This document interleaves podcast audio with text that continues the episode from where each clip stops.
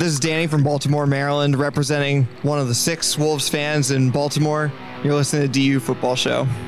He was doing his bit yesterday. What was that? He, on Instagram, whenever they win, he then goes out on a big, giant, drunken stupor and puts it all on Twitter. Nice. The whole time, so good reason to drink. But then, of course, I mean, who doesn't beat Spurs these days, right? Yeah, no shit. Well, let's start the show. Born in the land of Bowie, Maryland. Bred to be a fan of fucking Everton. Punch you in the eye and drink your rye. Sam Houston? Arsenal fans have another Sam. Great day, the fucking Gooner Graham. Stuff of a lord. Looks great in shorts. Sam Grammy. Sam Graham. Fucking United!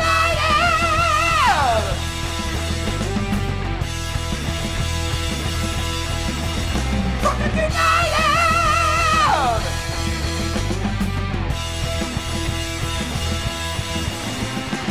Hello and welcome to the DU Football Show, a completely biased recap of the English Premier League as told by 2 common American schmucks. I am your host, Sam Houston, and across the way from me, my co-host, full pone, recovered from his time as a T-Rex, my co-host, Mr. Samuel Graham. How we doing, buddy? Not doing too bad, actually. Thank you very much. How are you? I'm doing lovely. Producer Mel is away on assignment, yes, so I am handling the ones and twos tonight as well. Double duty, as it were. There you go. You know, doing what I do. We're recording at the DU Public House just outside the nation's capital. You can check us out on all podcast platforms. Typically, you can watch us streaming live, but you can't tonight because we're recording on a different night, and I can't do 5 fucking things at once. The only video we know how to pull up is Pornhub, so. I've also been told by producer Mel when I tried, when I asked about doing the whole, hey, let me do the, I want to help, I want to learn. She's like, no. Yeah, I mean, like watching you just try to fade that out and do the intro kind of looked like when you used to try to rub your belly and pat your head. You were struggling. I managed perfectly fine. Thank you very much. Sam, myself, both walking the wine. Oh, you know what? It would be good if I did the call to action there, too. Yeah, let's do that first. Yeah, it would help. That's typically how it goes. Yeah, see. Perfectly did you. Perfect opportunity there, and I fucked it up. The old curse of the commentator. Should you want to chat with us, there's many ways that you can. Mr. Graham, tell the good people how they can get in touch. Absolutely. It is at DU Football Show on all the social medias and dufootballshow@gmail.com, Sam. And that's how you do it perfectly, my friend. Well, it's a lot easier to do when you only got one fucking thing to do. You know, that's how it works.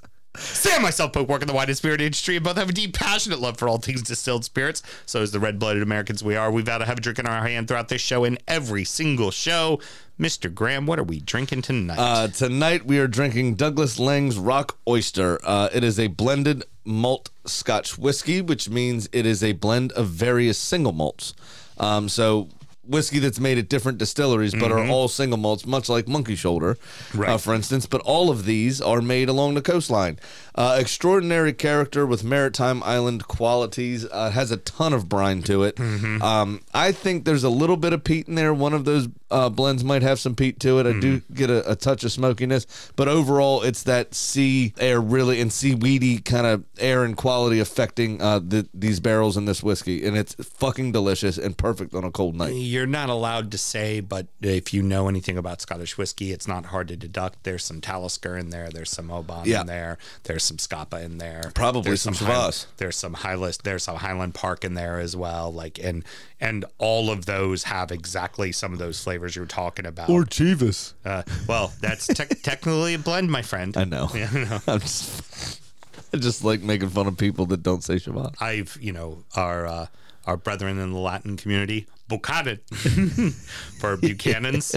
That is number 1. Have you just complete offshoot weird topic? Buchanan's. Have you had the pineapple yet? Oh, I've tasted it. Yeah, it actually doesn't suck. That's pretty fucking good. It's like really fucking good. So you know what I want. One of my many ideas floating around my head for July 3rd is to walk around with that and a bottle of pineapple juice.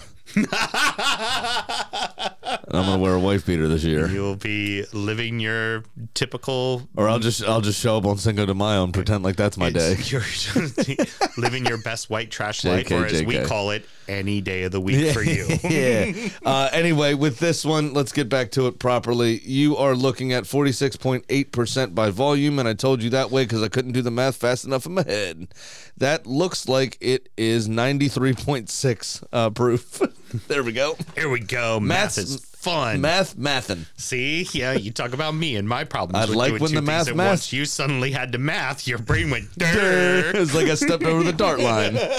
Don't know what it is. You know what the best part about it is you don't know how to edit this. Everybody's going to know you fucked up. Oh, no. Well, I do know how to edit. I'm leaving it in because it deserves to be in because people like when the hosts fuck up. Yeah. Hosts. You see, Graham, it makes us become more relatable, more human. Yeah. So we don't look like podcast boy with the vest and the pointing. I brought a vest just in case because you didn't pre-plan your oil delivery. It's a little chilly in here. It'd be all right. We'll be all right. Yeah, it was actually too cold for the vest. I had to wear the full jacket. The full jacket hurt very good. What else do we need to do, Mr. Graham? Always remember to drink your rock oyster responsibly. Very good, sir. Very good. All right. So most of the times we open with like kind of an interesting storyline or a big rivalry. I find this to be very interesting, to be honest. And yeah, I'm sure you do. But today we just simply open with three really kick-ass matches. Yeah. Wolverhampton 2, Tottenham 1, Everton 3, Crystal Palace 2. West Ham 3, Nottingham Forest 2. What a fucking finish to that game at the Molyneux. Absolutely. It was a hell of a start by Tottenham, actually. But you could tell that they don't trust this makeshift backline because they immediately retreated within themselves, it seemed. They did not put their, whenever you start like that, especially if you're the side that's supposed to win away from home and you've got a couple injuries, fucking ride that momentum and put the game away. Yeah, get it over and done with. What was it against Newcastle? 4-1 or something by the 12th minute. Right. Do that. Yeah. Fucking demolish a team. Do that. Yeah. Destroy a team. Exactly. Make it so the back line doesn't matter. Emerson Royale doesn't have to do anything. Pierre-Emile Højbjerg doesn't have to do anything. Eric Dyer doesn't have to chase Cunha around like he's chasing shadows. But they didn't do that. They fell back and kind of retreated within themselves and tried to hit on the break. And Wolves eventually, that took a while, but they grew into the game, all of 8 minutes, where they had a raft of chances, just weren't ruthless enough to finish them. But finally in stoppage time, that dam broke. And that's what we saw. I mean, Wolves, like I said, only took them, 8-9 minutes to really start to turn the screw. And Tottenham really didn't have an answer. That's exactly what I have written here is Davies, Dyer, and Lo Celso on the pitch. Why aren't we surprised that they gave away the game at the death? Yeah. Like, they just kind of crumbled. And it's the reason why those two guys are, particularly though Dyer and Davies as center backs are the backups now. Mm-hmm. They can't get it done. Right. And you're not and supposed Davies to have... And Davies by trade was an outside back. Right, and you're not supposed to have both on the pitch at the same time. You're supposed to have one on the pitch because only one guy's hurt. Not one guy's hurt and one guy likes getting reds every other fucking week. Correct. Well, the one bit of sympathy I will say, and I said it last week and I'll say it again, is this fucking VAR took too long, and I think that contributed to Van der Ven's injury. Mm-hmm. Yep. I think that's a direct result of the referees not being able to get their stuff taken care of in a nice amount of time. And his body cooled down. But anyway, you have to play with what you got. Right, precisely. And it didn't seem like past that first goal, Tottenham had much of a plan.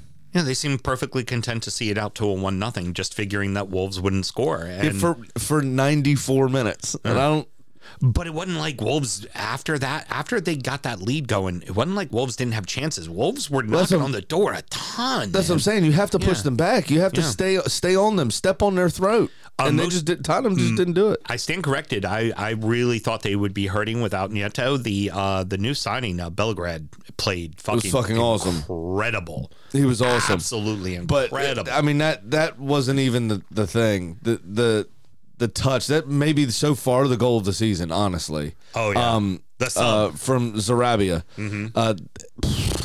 Mate, that was nasty. Took it with his right foot, cushioned it, and for all the kids listening at home, just watch the way he watches the ball into his foot in stride, and his eyes never leave the ball again.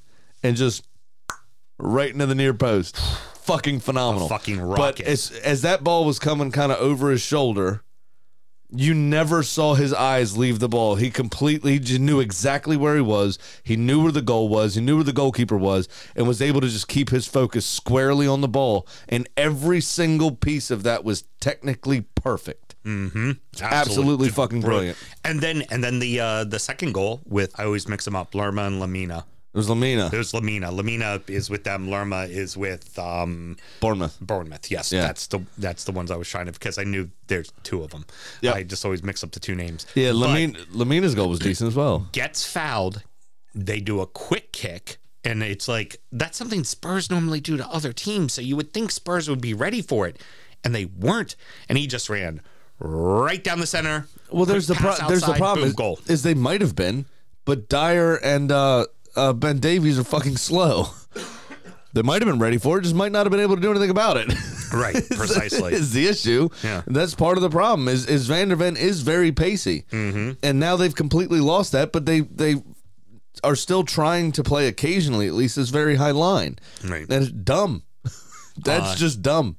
We talked about this last week when we were talking about the bottom of the table, and we were saying what teams could possibly be drug into it, and a few of the names that came up were Wolves, yep. Everton, and Fulham, and we're going to talk about Everton here in a second, but for Wolves, suddenly now comfortable in the middle of the table. I mean, for now, yeah. And you would honestly. I'm trying to find their actual point total real quick because I think they might actually be safe at this point. On 15. Because if you look, 12 games in, that's essentially a third of the season, mm-hmm. right? So Wolves would need to win one more game because Luton on 6 points, right? Mm-hmm. A third of the way through, two more sets of six. That's 18 points. Their goal difference would be shit, more than likely. Yeah, a lot worse than Wolves, -8 right now. They'd be relegated still, right? Yeah. Then you look at Sheffield United on 5 points. Two more sets of five after 6 games is only 15. Mm-hmm. And Burnley is on 4. That'd be 12. Keep one more than Derby County that day. Or that year. Yeah. That year, rather. Still Derby County would be the worst. Still they would be the worst. But everybody would still be safe. It's, from Palace. I mean, I'm sure you all will, we'll come on to you guys, but you're on 14. Y'all would be safe. You'd find a way to pick up 6 more points by the end of the season. God, yeah. You know what I mean? Like, I don't see where it's going to come from. And what I was worried about with Luton, which is why I wanted to put them in this segment, mm-hmm. where we're going to talk about Bournemouth very shortly, and we're going to talk about Forest as well. But all we said about Luton was you have to match Bournemouth and you have to match Burnley's results, mm-hmm. and you put yourself in a very good spot. Yeah. Manchester United were quite poor, and Luton couldn't do it, and Burnley couldn't do it. Mm-hmm. And now with this Bournemouth win, with this Wolves win, they're starting to create that distance, mm-hmm. and you guys are still stuck spinning your fucking wheels. Yeah. And I think that's gonna dent their confidence. It's gonna be a huge blow to both of those clubs moving forward, and a massive uplift and a platform for a team like Wolves. Agreed. Spurs now have to deal with some real adversity. They are missing a lot of fucking players. Yes, they are. Madison's out for the foreseeable future as well with the ankle injury. Mm-hmm. I think the international break comes at a good time for them because they 2 weeks of rehab. For these players and rest and rehabilitation just means games that aren't being played currently. Richarlison also now having surgery on his pelvis and what happened? I don't know. What happened? I know you're a Richarlison fuckboy. What happened? All I know is that it was just a pelvis injury, and it's like, yeah, that writes itself, man. The jokes writes itself. Did he actually stop through that seedy part of London we drove through? Yeah, he might have. Might very well have. Broke the old pee-pee there. And then of course, you've got the Van Vidden hamstring, which at least 6 weeks. Right. And then he's got to still get up to fitness. And then you've got the violent conduct. Mm-hmm. And then you probably have what? What do you reckon? 5 games maybe before he gets another red? Yeah. It's something only like that. A matter of time. It's only a matter of time. Moving on, Vitaly Meselenko fucking does it again. 2 on the fucking bump for him. Dwight McNeil must be punching himself in the face. He used to be the left back under Sean Dyche. Those are my goals, damn it. Is he now the leading scorer for Everton this season? Or no? No, that would be Decore with the second goal. I thought it'd be Ashley Young with all the own goals. Yeah, I heard. But what a start! 6 minutes, left back header. Eze dancing, doing a little two-step, getting a penalty. Fucking hell. It was an amazing start to the game. Newsflash, everybody. Eze is a really good fucking player. Yeah, no shit. And is really important to fucking Palace. And I think you all dodged a fucking bullet. Oh, yeah. I don't disagree. I don't disagree on that second one. If it was called, it would have been soft, and I would agree with that. But we said it last week with the kick out on Romero and all that, you know, that kind of stuff. You're putting yourself in a position for the referee to make a decision. Yep. And the way, no matter how hard you touch him, when they stop that replay and they pause it, where the contact is, it always looks worse than it actually is, and that usually sways the referee's decision. I think on that second one, what they got away with is it just wasn't clear and obvious. That the play on the field had already been called, and it wasn't completely obvious. They it looked like there might have been some contact from Branthwaite, might have been, maybe, but I don't deny that there could have been. Absolutely, but again. An instance where they looked at it and said, can this clearly turn over the play? No, it can't. Keep it going. Right. But that's okay because we gifted them a goal later in the second half. Yeah, well, there's the thing, right? The longest 1-2 ever, saving the blushes of Tarkovsky. Yeah. Because what are you doing? Yeah, I know. Do you think Édouard just kind of... Is anyone on your backline French? No. So even if he said something to him, his accent would have said... He ain't one of ours. Right, exactly. He just didn't jump. No, he ducked. Yeah, he had brain freeze. I don't know if Pickford said he was coming and then didn't show up, or if Édouard, what I'm saying is if Édouard went, leave it. Mm-hmm. But it would come out like, leave it. Right, which exactly. No one on your back line sounds like, so what are you doing? And he just ducked out of the way. Now, Édouard, good for him, followed the play, stuck with it. How many times you see he's going to get there, and they give up. Right. And he was there to put it away, but... Some sort of miscommunication where Tarkovsky thought somebody else was going to be there and had a better angle to it, and he let it go past him. And that happened just after Everton had gone up 2-1. Right. Decore's tap in. Vitaly Meselenko again, ripping it from outside the 18 off the inside of the post, and Decore putting it away, becoming now Everton's leading goal scorer. For the season, yeah. On what, 3? I will say... This was a very entertaining match, but make no mistake, this was not a very good match. No. There was a fuck ton of mistakes in this game from both sides. And absolutely. And also a lot of over fucking, embellishing fouls and stuff. Not so much diving as it was just some more everybody was going down soft. Come on. We know it's Jordan Ayew's MO to grab some part of his body every time he hits the ground, yet he's the one who tackles people harder than anybody on the pitch kind of guy, Sometimes, yeah. I mean, part of that's just him being a forward, though, too, where his tackles just are shit. Just completely mistimed. And but another big one, Olise is back for Palace as well. And you could just see... Oh, Olise, I'm sorry. You could see their attack just... You could see what they're capable of when they have those two players on the pitch. Absolutely, 100%. They're completely changed. Yeah, and here's the thing is that they were going for the kill, but then they forgot to watch out. To defend. And which is something you can't normally say about Palace. And Everton just countered them right away. But also, who thinks that... I mean, that's could be one of the passes of the season from Decore. Oh, yeah. Yeah. And I'm a little annoyed for you and for him. He didn't even get the assist for it on the Premier League app. Oh, really? Who'd they give it to? Nobody. Oh, really? Idrissa Gueye did it himself. Oh, I guess because it... I don't know. Deflected off of a... But it was tight. Yeah. It was a good pass. Yeah.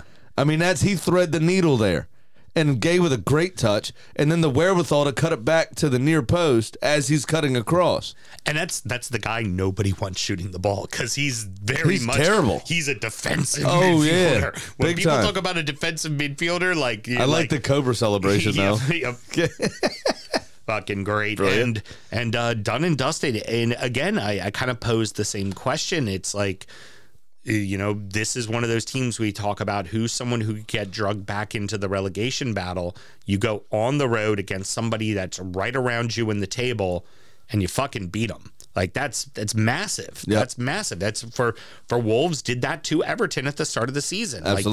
Like, these are the kind of games you really want to definitely win, and that's a big fucking win for Everton. It's absolutely huge for Everton, especially because we anticipate them to not be terribly creative. We anticipate them not to score a ton of goals. It's huge to get these 3 points that you don't necessarily expect. Mm-hmm. But conversely for Palace, I would say that they're having Eze back immediately contributing, I think it was a little bit of a cameo last week, yeah. And then this week for the full 90, and then Olise coming back, getting the cameo this week, and then hopefully next week next time out rather be starting again. I think they're going to be fine. We've oftentimes have, any team that has a particular talisman, we've always linked it to Zaha. And there was nobody more important to their team, point value per contribution, than Wilfried Zaha. And that doesn't seem to have really changed. It's just now split between Eze and Olise. But if those two guys are missing, Palace are far, far worse. And that's just kind of where they find themselves. They're a traditionally, in recent memory, a mid-table Premier League club that can't attract the best talent ever. Right? Us missing Odegaard, you've seen a noticeable drop-off. But we are a fucking very good team challenging at the top of the Premier League. Right. We have players that can get us through that. Right? Palace don't in that situation. And now that they're back, I think you're going to see Palace go 2-3 on the bounce and be okay. Oh, God, yeah. You know what I mean? The penalty shout, the passing, the way they stretch the play... IU plays totally different when Eze's in the lineup. Like, everything surrounding Palace revolves around Eberechi Eze and Michael Olise. Yeah, absolutely. So. Finally, Iron score quickly, only to find Awoniyi and Forrest leveling it at the half. I mean, this is just like your game. It's nuts. Like, real quick, bang.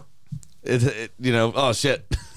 And then, relatively quick equalizer. And then a go-ahead goal. And then right after halftime, you have the smallest guy on the pitch heading the ball in. Now, I'm going to go ahead and throw another thing like last week when I said, would it shock you that Robert Sanchez got a red card? Would it shock you to know, Mr. Graham, that James Ward-Prowse might possibly be really good at set pieces? Yeah. Oh, yeah. Big time. Big time. But for the opening goal, they didn't need to because Ibrahim Sangare's ass is better at a set piece than... I'm sorry, is better at open play than James Ward-Prowse is at set pieces. Clearly. What a pass. To Paqueta to set him through. What a fucking prick. And it wasn't even his fault. He knew nothing about it. He was facing away from his teammate who kicked it into his ass that put it into Paqueta's pathway, which is just funny. But Areola was forced into a good save from an Awoniyi header, and Forrest finally had their first real threat, and then they turned that into a platform. They grew into the game, and they ended up finally getting that breakthrough. Yeah. And the equalizer from the second equalizer from Forrest came from Alenga, who is now really starting to find some goals. He's finding his feet. Alenga also found the fucking gym since leaving Manchester United. Did you see him when he took his shirt and his bra off? Yeah. Fucking hell. That dude muscles. Is cut.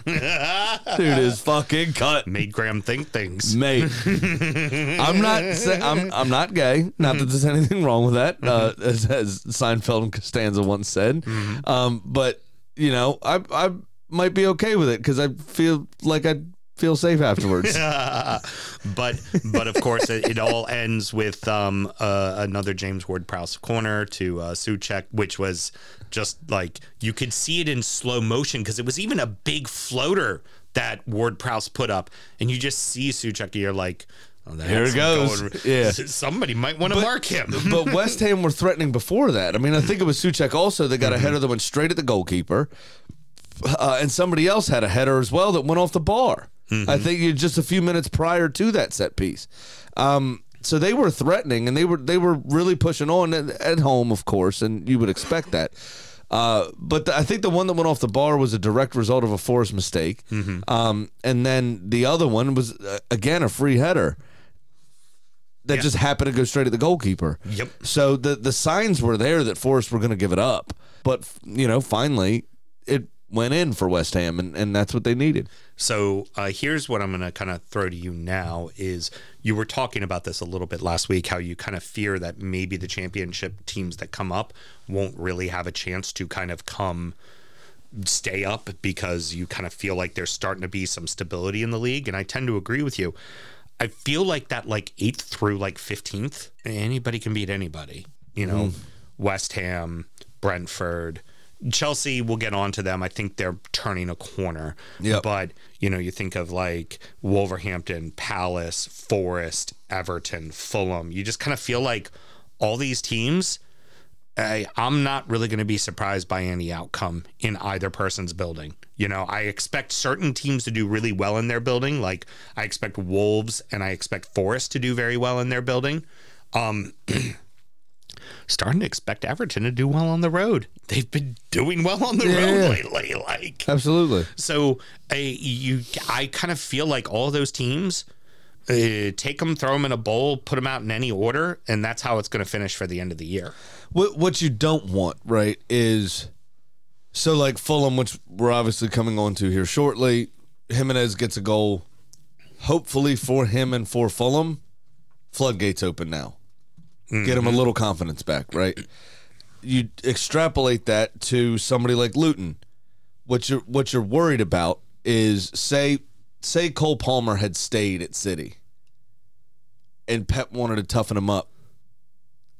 We've seen at Chelsea this season, he's a goal scorer. Mm-hmm. He knows where the fucking back of the net is. Who does Luton get on loan in January? It would have been a Cole Palmer that they would have gotten. Somebody like that is who they're going to be looking for. Luton try to play decent football, right? So Pep would be okay with that, but they also are a bit tough-nosed, toughen them up a bit. So something along those lines. That's the only thing that I see is going to save the three clubs that are in the relegation zone currently / Bournemouth, right? The only thing Bournemouth's got going for them is they have some Premier League players that are actually still at the club, and Philip Billing and Dominic Solanke, and Travernilla, But if you look at those three bottom clubs, the slim pickings there. Yeah. But if they get the right goal scorer, right, on loan in January from a top Premier League club that's looking to, you know, say somebody wants to send someone to Burnley, one of these clubs, you could be in a situation where they start actually picking up draws and wins, and that will drag teams like Forest in that can't get over the line in this game. That'll drag teams in, you know, like Everton, if you can't pick up those 6 points by the end of the season. Bournemouth, if you can't turn this into consistency, you know, at least draws, getting points on the board is the most important thing to distance yourself from these teams. Because right now you're looking, Luton's on 6 points, Fulham's on 12, and they're down to 16th. If Jimenez doesn't start scoring fucking goals properly, you have to, it's a break the glass time.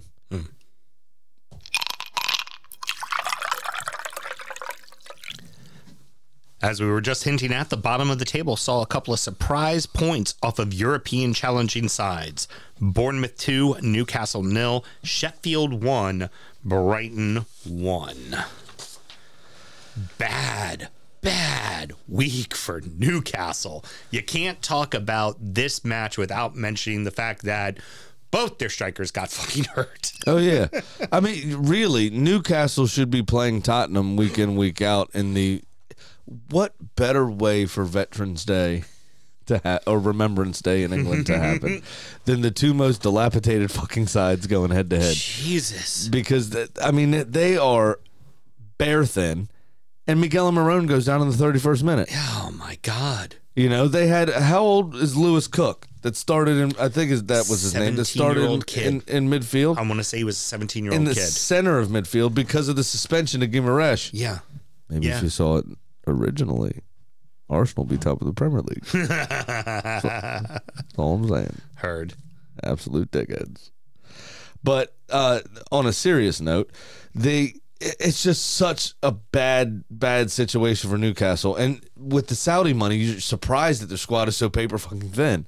But I think they have 11 players out or something ridiculous. Well, I mean, yeah, it's 11 fucking players. It's not the fact that it's paper thin, it's you lost your entire fucking most of your starting lineup for the most part. But that being said, 3 of the 4 to the back line, the goalkeeper's all the same. Lewis Hall here, 19 years old. Okay, so he probably shouldn't be, not probably, he shouldn't be there. Two of the three center midfielders are okay, but 17 years, 195 days, you're right, for it's Lewis Miley, I'm sorry, not Lewis Cook. Got it. But then your front line was Almiron, Gordon, and Joel Linton. You know, remember when Arteta first came to Arsenal, we had all those raft of hamstring injuries. Mm-hmm. The first thing he did was vet the entire physio department. And I think we lost our top doctor. He fired him and got somebody else, I believe. Right. And then vetted the entire strength and conditioning staff. Yeah. And that's when that American came in. Mm-hmm. Right? I think Eddie Howe's got some work ahead of him with the staff, because these players can't keep doing, I mean, this is absurd. And it only gets busier. Oh, yeah. It only gets much busier. Remember, before Christmas, the rest of the group stage of the Champions League is completed. Mm-hmm. Then you also have the festive period stuff to do. Mm-hmm. And that's all post a week off. Mm-hmm. Yeah. That's trouble, man. Yeah. I think, now, Newcastle, again, like I said, you know, with Arsenal versus Palace, there should be enough players there that they can get over the line in the majority of their fixtures and they won't plummet. Right. Right? But they are losing some very important players, and they do need to fix that. Oh, God. Well, and here's the other thing. Because Anthony Gordon can only score goals if he's in a relegation battle. Right, I heard.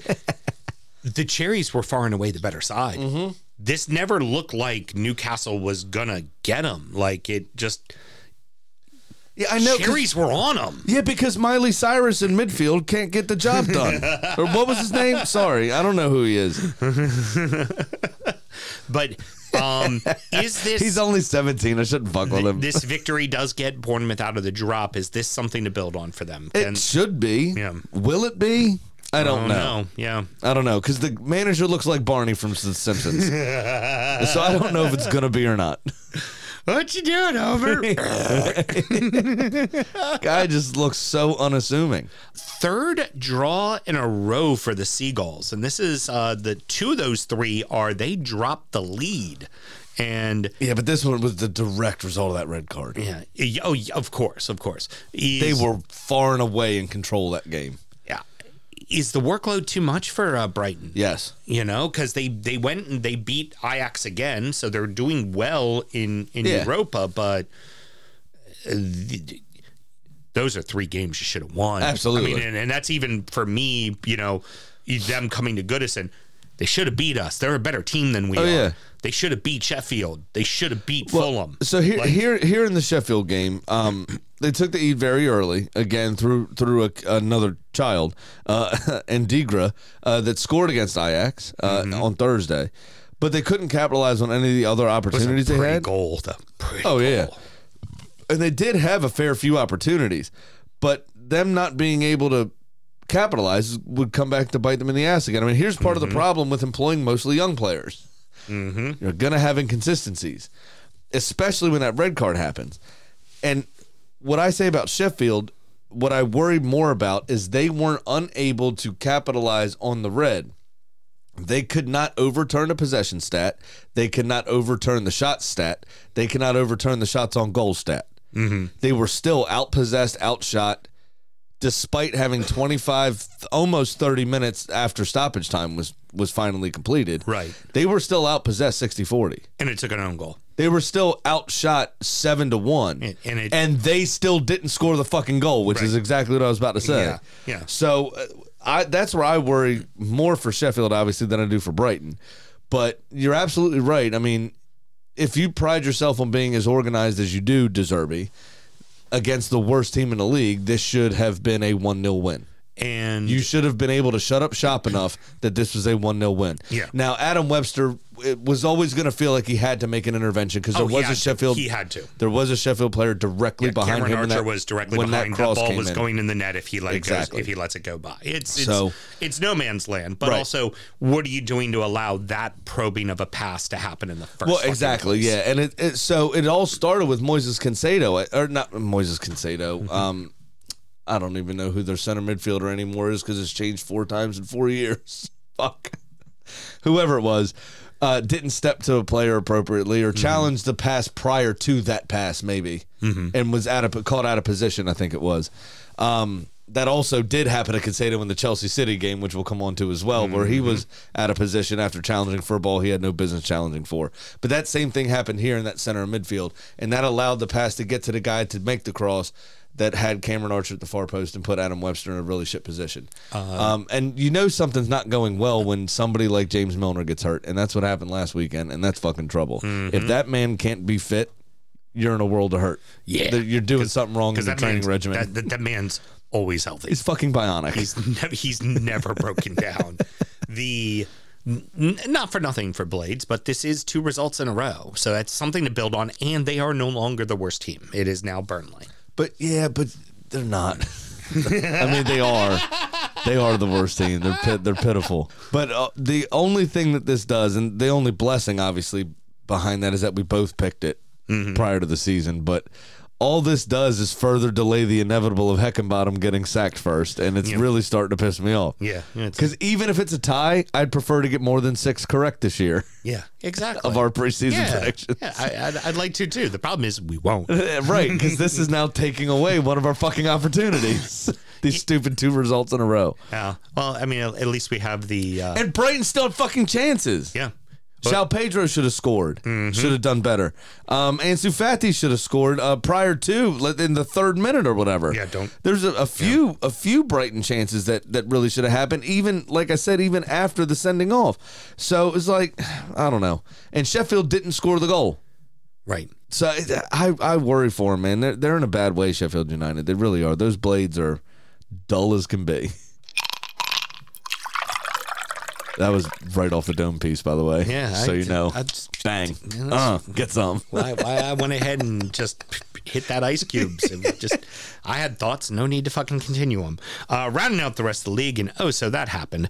Arsenal 3, Burnley 1, Manchester United 1, Luton 0, Aston Villa 3, Fulham 1, Liverpool 3, Brentford 0, Manchester City 4, Chelsea 4. Yeah, that happened. Yeah, yes, that would have been in the first fucking segment if it wasn't for the fact that we were recording 2 hours after that game was over, so we had to write our notes ahead of time. Sorry. Get over it. So that happened. Talk about City and Chelsea enough. That game was like if Nazi Germany attacked itself. Like Blitzkrieg versus Blitzkrieg. It was just insanity. It was insane. Well, we'll get to that. But Clarets made it tough for a while, but only for a while. Yeah, so it took a while to unlock the defense. I always knew we were going to do it because they're not very good, obviously. But I feel like we probably would have scored in the first 15 minutes had Odegaard been fit. You know what I mean? And then so far this season, he's been one that has continued to push forward and continued to stand on the throat of an opponent. And I think we probably would have had, it would have been 3-0 at halftime, done and dusted, game over. What you worried about? Yeah. You know what I mean? Yeah. We don't have that creativity at the moment.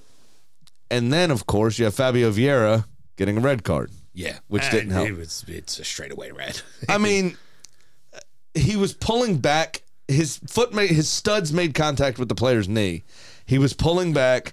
I could have been okay with a yellow if that tackle had happened against us. But you're putting yourself in a position to let the referee make a decision. I think he was looking at the ball coming over his shoulder and he caught him. But I'm perfectly fine with the red card. Yeah. That's absolutely true, but there was something that was said after the match, and that's really what the fun part of this was. Trossard almost killed himself trying to score, running into the post. Yeah, running directly into the post. Zinchenko with a fucking peach, and Saliba with a thumping header were the two things that were the most important. Well, and the big thing, too, is Burnley equalized, and you guys didn't fold. You found a way to get the goals, get the win, call it a day. You know? Correct. It doesn't always have to be your best, but it needs to be a result, and you got the result. And in your case, a result means you need 3 points, not 1, and you got 3 points. Exactly, and that's all that really matters. Raya kind of fucked up a little bit again here and there, just small kind of worrisome things, but you know, he came through it okay, and we're fine. And it was that little 10-minute stint that Burnley had at the beginning of the second half is what did us in for that goal. but everything there turned out okay. And I can't, I'm looking for it, but I can't find the fucking meme, and I should have just saved it to my phone. But did you hear Arteta's post-match presser? No, I did not. He said, reporter asked him something to the effect of, what did you think about the red? How did VAR do this week? After his rant last week, obviously, which I'm a fan of. Call a coach out on it. Call a coach out on it so that they can't have the hypocrisy of being two-sided about the thing. Make them stick to their guns on it. Well, what I'm happy about is for us, I like getting that emotional reaction because more often than not, it's fucking funny. Mm-hmm. Right? Yeah. Like Arteta was a bit over the top. I understand what he's saying and why he's saying it. But you're talking to him 6 minutes after he's screaming at a fourth official. You know, right. He's still jeered up. And he's also normally pretty fucking even-keeled in interviews. So it's like it's the one time he's been a fucking lunatic. Now, he's a lunatic in the coach's box, but typically in pressers. Or outside of it. Yeah. But in pressers, he's normally pretty reserved. Pretty fucking reserved. But so they called him at a high intensity moment last week, exactly. Right? So, of course, the first thing they ask him, what did you think about the VAR decision? Do you think it was a straight red? And he goes, oh, I think it definitely was a straight red. I think the referee did a great job. I think the VAR did a great job. I just want to make sure I'm seen on TV saying that I'm with the referees and that I have their back and they're doing a fantastic job. It was just like fucking dick on the table, double down, and super sarcasm. Yeah, it was just fantastic. There you go. You did a great job this time. I love it. Yeah. If only you'd done a great job last week. It's Wayne Rooney applauding in the face of the official that gave him a card as he walked by in the Champions League. Fucking hysterical. It was fucking brilliant. I loved everything about it. It was so fucking funny. And that, for me, was probably the most interesting part of the match. Oh, yeah. United, now sitting in sixth place with a -3 goal differential. They were terrible in this game. And they can only manage to beat Luton 1-0 in their own building. They were terrible in this game. And it was a fucking defender that had to do it. There's £1 billion on a pitch. Yeah. Rashford, that sitter, he kicked it right at the fucking keeper. There's just nothing even to say about it. I told you this a few weeks ago. I said, watch them just quietly win all these stupid games, right? And be in and around it. They're going to get fucking worked when they play a proper fucking club, but they're going to fucking be in and around it. And they're going to get these wins, right? Calling it right now, depending on who comes back for them healthy out of the international break, they ain't winning at Goodison. They are not getting. They may only get a draw. It may be a draw, but they ain't getting 3 points at fucking Goodison. They're not. They because Dyche's team is at least fucking well tuned and oiled enough to fucking cause them problems. Oh yeah, and beat them on a fucking counter and find them down fucking 1-0. Absolutely, and then so one of the lines I wrote, I think the team is worth roughly £1 billion, but. Just the front line, just the attacking players that United play with in this game are worth at least 25 times what Luton's entire squad is. Right. You factor in Martial, remember, was the most expensive teenager at the time he was purchased. Mm-hmm. It left for $38 million or whatever it was. Marcus Rashford, obviously, I think came up through the academy or was bought very young, so he was relatively cheap. Rasmus Højlund, $75 million or whatever it was. Antony, $100 million. You look at these. What are you guys doing? They're just not threatening. Just absolutely fucking toothless. Just absolutely toothless. And then the guys they send out like Alenga fucking lighten it up. Oh yeah, absolutely. But that's what happens when you're not stressed. You're able to get yourself in the gym, get those nice pecs, those perfect abs. I mean, score goals and stuff. Yeah, exactly. It's. For Luton, you know what? You could have come. If I was Luton, I'd be disappointed. You could have come out of these last two matches losing in a total of a double digits between Liverpool and United, and you came out of it 2-1 on aggregate. You had a draw and a loss. Like that's. You got to be fairly optimistic of that. Yeah, but you're going somewhere, and the loss should have been a draw. If you really want to say it, or win, really. The goal was lucky. Yeah. Yeah. That it fell to who it fell to. Yep. Because everybody in those front 6 or 7 positions couldn't even put the ball in the fucking net. let alone the back of the net, and it fell to Lindelof. Yeah. Yeah. And all he did was hit it hard. Yeah. Yeah. I mean, it was fortunate it found its way to him. Luton had chance after chance. Now, granted, there was a few of those chances that were very tame. Mm-hmm. And Onana even had an easy time of it. But there was they forced him into a decent save on more than one occasion in this game as well. Did he force himself 60 feet into the air to over-exemplify his dive? Once, yeah. Once he did. But I if I was Luton, I'd be disappointed I didn't come away with a point here, honestly. Villa are fucking again, Mr. Graham. Yeah, they are. I would now be worried, though, a little bit about a couple of the chances that Fulham had. Mm-hmm. But I think that was more of a result of Villa pushing and trying to keep up the tempo and trying to stay in their face. Mm-hmm. And they also survived that storm for a little bit until they were 3-0 up. You know, finally is when was it Emi Martinez spilled a save into the danger area and no. It was actually a good passage to play. A little crossover. Yeah, this one was actually a good passage to play. You're absolutely right. But also, for Fulham, let's just say this real quick. You cannot understate how huge that is, that Raul Jimenez put a ball in the back of the net. Absolutely.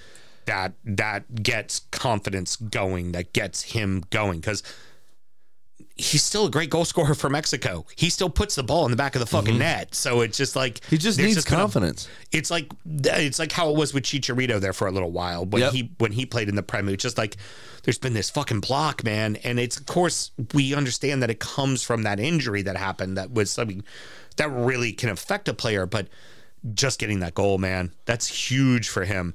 Well, the point that it came in the game was key as well. Because about, 12 or so minutes earlier, he put a ball at the post. Mm-hmm. And it looked like it was a good finish, but it was always just tailing away towards the post and ends up hitting the base of the post. If he walks away from that and not scored and that post still got hit, he wouldn't score the rest of the season. Yeah, it just gets in your brain. I cannot do anything to put this ball in the back of the net. But now there's like a huge weight let off his shoulders. Now he can breathe. Well, and that also then helps because if he suddenly, let's say, you know, by the end of December, he's scored 6 goals. That makes life a lot less tense for Vinicius, who then suddenly maybe has 3 or 4. Right. And we start to talk about exactly what you were talking about last week. We don't need those guys to score a ton, but you need to score a certain amount. Yes. And that opens it up for Iwobi and Willian and Wilson. Willian should have scored twice in this game, too. That opens the game up for those guys to be able to do more. Definitely. But ultimately, this is Villa at the fucking races, man. And don't look now. Villa 5th fucking place. They're 1 fucking point behind Spurs. And we're talking about Newcastle and Brighton dropping off. There's a team that has not lost a single fucking step while playing Europe, and that team is motherfucking Villa. Yeah, absolutely. I mean, it helps that they're going to faraway places that no one's ever heard of before. It does help. Because they're in the McRig Cup. Yep. But you look they are able to rest a player here or there midweek where these other clubs are not yet. And losing a match, but also losing a match at the City Ground now to Forest last week doesn't sting as bad. Oh, correct. Yeah, absolutely. You went to a tough ground. You played a tough opponent. It's the perfect response. And this is the response. Boom. Another win at home. Yeah. All you do is win at home, except for when it's the League Cup and you lose to Everton. But other than that, all you do is win at home. And yeah, it's the perfect response. And again, you also have the right people scoring. You know, you have Ollie Watkins on the score sheet. You have John McGinn getting another long range. What a rip. It was a great goal. What a rip. With his off foot as well. He put all his ass into that bad boy. He was so surprised. His ass went into that one. He was so surprised he scored. Fucking little alien looking guy. Another fucking brace for Salah. He's on 10 fucking goals, 5 fucking assists. Real quick though. Uh-huh. We do have to make mention that also secondary CONCACAF legend Anthony Robinson redeemed himself for the assist for Jimenez as well. Yes, he did. And it wasn't that own goal was not his fault. Bird Leonard should have done better. He was trying to get out of the way of the fucking ball. And Diaby made enough confusion to make it very hard to figure out. Exactly, but I did CONCACAF co-legends combined for the goal. Very good. You're welcome. Yeah, thank you. All right, Mo Salah, who needs a haircut, by the way. Yeah, it's a little shabby, a little floppy. Right now. Yeah, it looks like Sideshow Bob all of a sudden. I'll go ahead and ask this question right off the jump, and then we can talk more about the game. If the season ended right now and you were doing player of the year voting, it's him, right? Yeah, it has to be. It has to be him. 14 straight games was the stat I heard that he's either scored or assisted at Anfield. And that obviously goes back to last season. And his 10 goals on 7 less shots than Erling Haaland. Yeah. Like, he's just, he puts, he knows that he has a team around him, and he lets them all play. He just puts himself in the right spots, puts the ball in the back of the fucking net. And that is a growth from him. Because I've heard that him and Sadio Mane didn't get along. Oh, they hated each other. Because Mane felt like Salah didn't pass. Mm-hmm. Well, now Salah doesn't really look like he's involved unless he's making the final touch. Yeah, it just really great. Or the touch before the touch. The Bees, you know what? Right before the second goal, they were starting to push. It looked like they might get an equalizer. They don't. You know what? This is at Anfield. They had just had a bad week in Europe, you know, and that draw at Luton, you kind of had to figure you were going to be the buzzsaw. Did you see the meme of Klopp? No, you know how the excuse is the wind, the this, the that. We were playing against two teams, Brighton and Hove Albion. The reporter was the fake thing. The reporter said, you know, so what went wrong today? And Klopp's response with that stupid face he has on in that meme said, what do you mean what was the problem? We played to lose, so I thought we were supposed to lose. Very funny. Oh, that was pretty good. Yeah. I mean, and also, much like Mo Salah, don't look now. Liverpool are second fucking place. And after we come out of the break, the very first game that kicks off the fucking weekend, City fucking Liverpool. Love it. Love everything about that. Yeah. No break here, motherfucker. Going right to it. Yeah. And then Arsenal will coast right to first place. Well, and we also know that means that Liverpool, Klopp, is going to bitch and moan that it's the seventh, that it's the early fucking match. But they're gonna draw 3-3. We're gonna win 4-0 and just bang. We're right in. There you go. It's move perfect. Right in. Perfect. The other thing I do want to say about this though too, 10 shots on target from 17 total shots. Brentford only had 3. That's your difference. Yeah. When Brentford, you know, traditionally beats a big side, it takes them 7, 8, 9 shots on target to do so. They just were not ruthless enough. They're going to be dying for Tony to come back to find some consistency. The only problem is I don't know if he is going to come back. Tony That's exactly what sold. I was going to say. Yeah. Correct. Tony wants to be sold, and I think he wants to be sold to us. Yeah. The other one I heard was Spurs. Well, he's just a whore then, if that's the case. No, that is exactly the case. As soon as Richarlison comes back from his broken cock, they won't need him. Exactly. I'll tell you what, this City-Chelsea game felt more like a midweek Champions League match than it did a match in the Premier League. It was absolute crazy end-to-end stuff. Just insanity. Fucking what did Claudio Ranieri say? Dilly ding, dilly dong. I mean, this is back and fucking forth, man. Insane. This is two heavyweights that just don't know how to. Oh, don't like that? How about that? They just don't know how to block. Yeah, it's just poof, haymaker, poof, haymaker, poof, haymaker, just back and forth. 32 shots between them. 19 of 32 shots on target. Jesus. More than 50%. That's what you want to see. I mean, that's a fucking game, that is. Well, and City take the early lead, but then Chelsea turn around and score. But that opening goal was also quite weird. It was also quite weird. And then the pen. Yeah. Was it? I guess it was. Yeah. I guess. But I mean, VAR is perfect. I'm behind them. I know them 100%, and I'm fully with them. I think that they did a great job. But then the comeback from Chelsea. I want to be heard on this podcast saying that. Only to see the comeback from Chelsea, to then see the comeback from City, to then finally see right at the end, Cole Palmer, the old City player just sold this summer. Yeah. Yep. Surprise! That's scoring the penalty. We don't predict or talk about the most surprising bit of business that happens all summer. I think that might have been the most surprising bit of business because he was actually starting to get a run out for City. Right. I think he played in the Community Shield for City against us. Yeah, he did. He scored the goal against you guys. Yeah. Oh, that's great. This is what we got to talk about. All right. Erling Haaland finding new ways to score Scored with his motherfucking taint. Oh, we call that the Big Sam special. He scored with his taint. Does he have like a little tailor there to like little foot? Little header. Yeah, little header there. I was just watching the replay over and over, and I was like, nah, that ain't his dick. That hit his taint. Well, if it was you, it would not have been your taint is the problem. It would have been your nutsack. Hard. So 3 balls crossed the line there. Okay. Yeah, it was interesting finish to say the least. That's an interesting finish to say the least. It's pretty good though. And then VAR got involved to see if his elbow touched it before it crossed the line. Go fuck yourself. Do not take that goal away from us. Do not take that fucking goal away from us. That's what I'm saying. This is the other part of VAR that makes me mad too. Is, you know, stuff that should be looked at, stuff that should be talked about kind of isn't in a lot of cases. So they fuck up the protocol, or they do this or they do that, whatever. And it makes that annoying. And then they take too long, and then people get hurt, and then all this kind of stuff. This sort of goal, it's like now you're just looking for any fucking minute thing. Mm-hmm. The ball was going in anyway, so what if it touched his elbow? He was sliding on his ass after being pushed, might I add. Right. Facing away from the ball, and he braced himself. Even if it touched his elbow, it's a goal for me. Right, it's a goal. It's garbage. What are you looking at? If your job is to try to disallow goals, the goals are the best bit. Mm-hmm. That's what we're here for. Yep. And if you just, on the face of it, if he's sliding, there's a coming together. He got his nutsack to the ball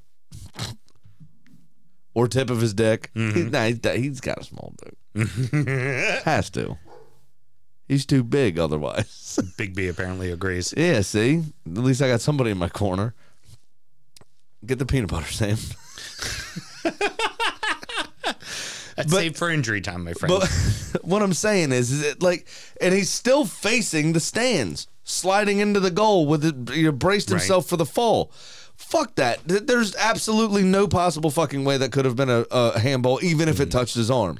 The ball was already headed towards the net as well. Right. So it's not like he helped it. If anything, he almost hurt it from going in if it touched him. It's just stupid. And it annoys me, and I think they check on the wrong shit. Real quickly, back to Cole Palmer's penalty finish. The key thing in that, too, is that there was a lot of time between the foul and the penalty, and you saw like Erling Haaland walking up and talking shit to him. Oh yeah, like they were. He kept his head. Kept his head, and the celebration was almost perfect. Where he just stood in front of the and just shrugged his shoulders, went, "Huh, this is what I do. This is what I do." Yeah. Fucking. Also, fucking love brilliant. Both former City players scored. Mm-hmm. Yep, because Raheem Sterling got one as well. Yep, absolutely. What a cross from Reece James. That one too, and a direct result of a City mistake. The celebration, he was over to the corner and was facing towards where the Chelsea fans were, because this is exactly where we were when we were there for Everton Chelsea, and on the shed end, one of the Chelsea players, I don't know who it was, kept trying to turn him towards the City fans, and Sterling's like, nope, we are not doing that. Yep. We are not fucking doing that. Yeah, and then Nicholas Jackson's goal was also quite good. Mm-hmm. The composure he had there, a little selfish. I think whoever was right, might have been Cole Palmer actually, had a better angle. But Nicholas Jackson reached out, grabbed it, took it in his stride and did well to find the composure to finish. Final question for you. Are Chelsea now turning a corner? I think so. After the result against us, Spurs, obviously, they were helped greatly. Deservedly so, don't get me wrong. They were both red cards. Right, and you still have to win the game. Yeah, you still have to go do the job. You saw Sheffield do nothing against a 10-man. Correct. Brighton, you saw earlier in the season, Newcastle lose a 1-0 lead to a 10-man Liverpool. So, like, you still have to go do it. So, they did it. Correct. So, yeah, I do think that they are. And, I like I said, this happens to us constantly. And this may just be, obviously, because I'm biased against Arsenal. With Arsenal, rather, against everyone else. But this tends to happen is people use us as a launch pad or a platform to build their season, and that 2-2 against us seems to have turned the corner for Chelsea and fucked us in the title race at that point. Always about a pro-Arsenal agenda. Goddamn right, my friend. Sure money. So sure I've lost 4 in a row. I'm now down to only being up 253, if that makes sense, because I lost another $100. And this time, it was because of Old Shanty. Mm-hmm. My wife finds it very funny to say the opposite when something is called something very obvious. Mm-hmm. Right? Right. She asked me how I did on my bet this week, and I said, yeah, Newcastle fucked me. And she goes, Newcastle? You mean Old Shanty? Listen, I'm using that on the show.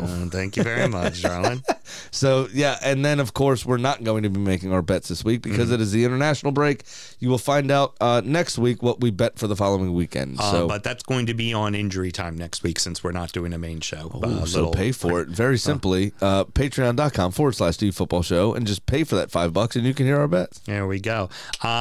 Arsenal and Burnley gave me the goals that I needed, but Brighton and the Blades couldn't manage to score me one more goal. If they did, I would have hit. So I missed, and I am at 163. I'm still up. Big Sam's Lock of the Week. Mr. Graham, 27.27% of the time. Works 100% of the time. Speaking of 27. It actually almost matches the shirt. The 27. I know, right? 0.9999. It's not the same number, but did you notice that Phil Foden has 47 tattooed behind his ear? No, I did not. He does. Interesting. Do you know why? Well, his jersey number is 47. Okay. Just I guess. Fair. What if he changed his shirt? Kitty hit it on her bet. She's back to winning ways and now is at 7-4. And Pat missed because he bet Palace. So fuck you, Pat. That's how that works. That is going to wrap it up, Mr. Graham. Do you have any parting words for us today? I do not. There weren't really many bad things that I saw this week, to be honest with you. It was good, nice, just ease into the international break. Everybody calm down, nothing to see here. Nobody get hurt, please, nobody get hurt. Right, no cuntiness, we're good to go. All right, very good. Little programming note for everybody, like we mentioned, next week, the international break, we're actually going to go ahead and finally take one off. Yep. Much needed, because both of us have got a lot of shit going on right now. And... but we are going to do, for all your Patreon people, we are still going to do a sound check and an injury time. And we still will do an EFL show because there will be EFL action going on. And we'll have the betting segment in injury time for next week. And then we will see you all in a couple of weeks. Of course, like I said, the aforementioned injury time is up next, where we're going to check in on the IBS, talk about our fantasy sports, the beers we've been drinking. And then fuck off because there's nothing to preview. Yeah, pretty much it. So it's going to be, we gave him a long sound check. It's going to be a short injury time. So again, Mr. Graham, one more time. Should somebody want to find injury time, how do they go about doing it? Let me hike my pant leg up for the taxi that is our listeners. It is patreon.com/DU Football Show. Just sign up to that $5 tier and come along for the ride with us. Very good. I love it. And of course, check out the Drip Shack if you want to find any of your fly ass gear. That's right. Get the shirts, get the pillows, get the slides, get the mugs, get the caps, anything you need. And hey, you know what? I think I managed to get through. Now I still have to edit it and post it, which I can fuck that all up as well. But yeah, producer Mel, come back. Just save it a third time just to be safe. Thanks, everybody. Have a great time. Born in the land of Bowie, Maryland. Bred to be a fan of fucking Aberdeen. Punch you in the eye and drink your rye. Sam Houston. Sam Houston? Arsenal fans have another Sam. Ray the fucking Gooner Graham. Stump of a lord. Look straight in shorts. Sam Grammy. Sam Graham. Brooklyn United!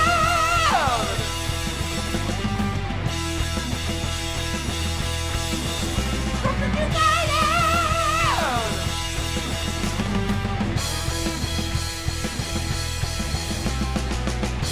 It's the fucking new boy!